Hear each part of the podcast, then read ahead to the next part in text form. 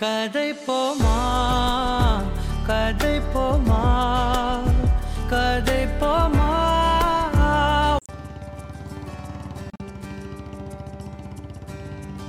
நீங்கள் எல்லாரும் கேட்டுட்ருக்குது கதை போமா வித் கார்த்திக். போன வாரம் சும்மாங்கிற ஒரு டாப்பிக்கில் ஈஸியாக ஓபி அடிச்சாச்சு. சரி இந்த வாரம் எதை பற்றி பேசலாம் அப்படின்னு ரொம்ப யோசிக்கும் போது அதே மாதிரி ஓபி அடிக்கிறதுக்கு ஈஸியான டாபிக் என்ன அப்படின்னு தேடினேன்.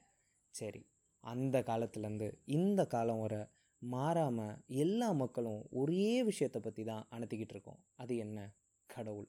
கடவுளுங்கிற டாபிக் பற்றி தான் இன்றைக்கி பேச போகிறோம் சரி வாங்க. ஷோக்கு போகலாம் கடவுளுங்கிற டாப்பிக்கில் அணத்தலான்னு முடிவு பண்ணியாச்சு. எடுத்த உடனே நம்ம ஆண்டவர் மாதிரி சாரி சாரி நம்மவர் கமலஹாசன் சொல்கிற மாதிரி ஐயோ நான் கடவுள் இல்லைன்னு எங்கங்க சொன்னேன்? இருந்தால் நல்லா இருக்குன்னு நான் சொன்னேன் அப்படி நம்ம சொல்ல போகிறதில்ல கடவுளுங்கிறது என்னவா இருக்குது எல்லாருக்கும்? அப்படின்னு பார்த்தா கடவுளுங்கிறது ஒவ்வொருத்தங்களுக்கு வேறு வேறையாக இருக்குது சிலருக்கு லைஃப் ஃபோர்ஸ் சிலருக்கு நம்பிக்கை சிலருக்கு பக்தி சிலருக்கு சகலமும் கடவுள்.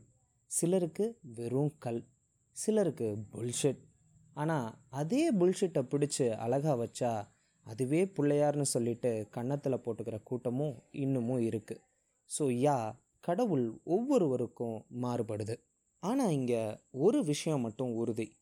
கடவுளுங்கிற டிபேட் எப்படி காலாகாலமாக தொடருதோ அதுபோல் கடவுளுக்கான தேவைங்கிறதும் தொடர்ந்து இருந்துக்கிட்டே தான் இருக்குது கடவுளுங்கிற ஒரு விஷயத்த அணுகலான தொடங்கும் போதே ரெண்டு வார்த்தை கூடவே சேர்ந்து வருது.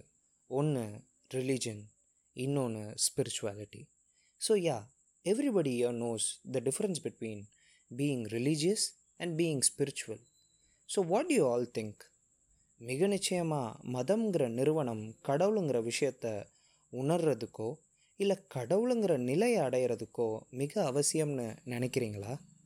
நல்லா யோசித்து பார்த்தீங்கன்னா கடவுளுங்கிற ஒரு விஷயத்தை உணர்றதுக்கு மதம் வேணும்னா உதவலாம்.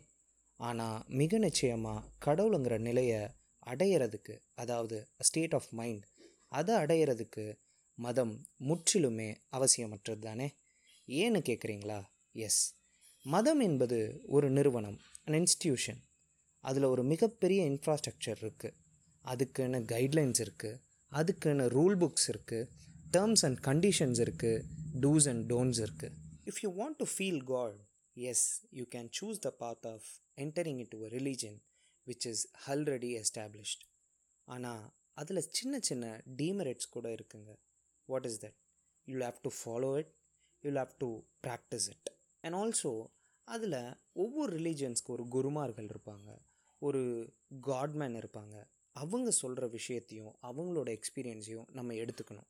ஸோ இங்கே தான் வருது ஒரு மிகப்பெரிய பிரச்சனை. கடவுளே இல்லைன்றான் பாரு. அவனை நம்பலாம்.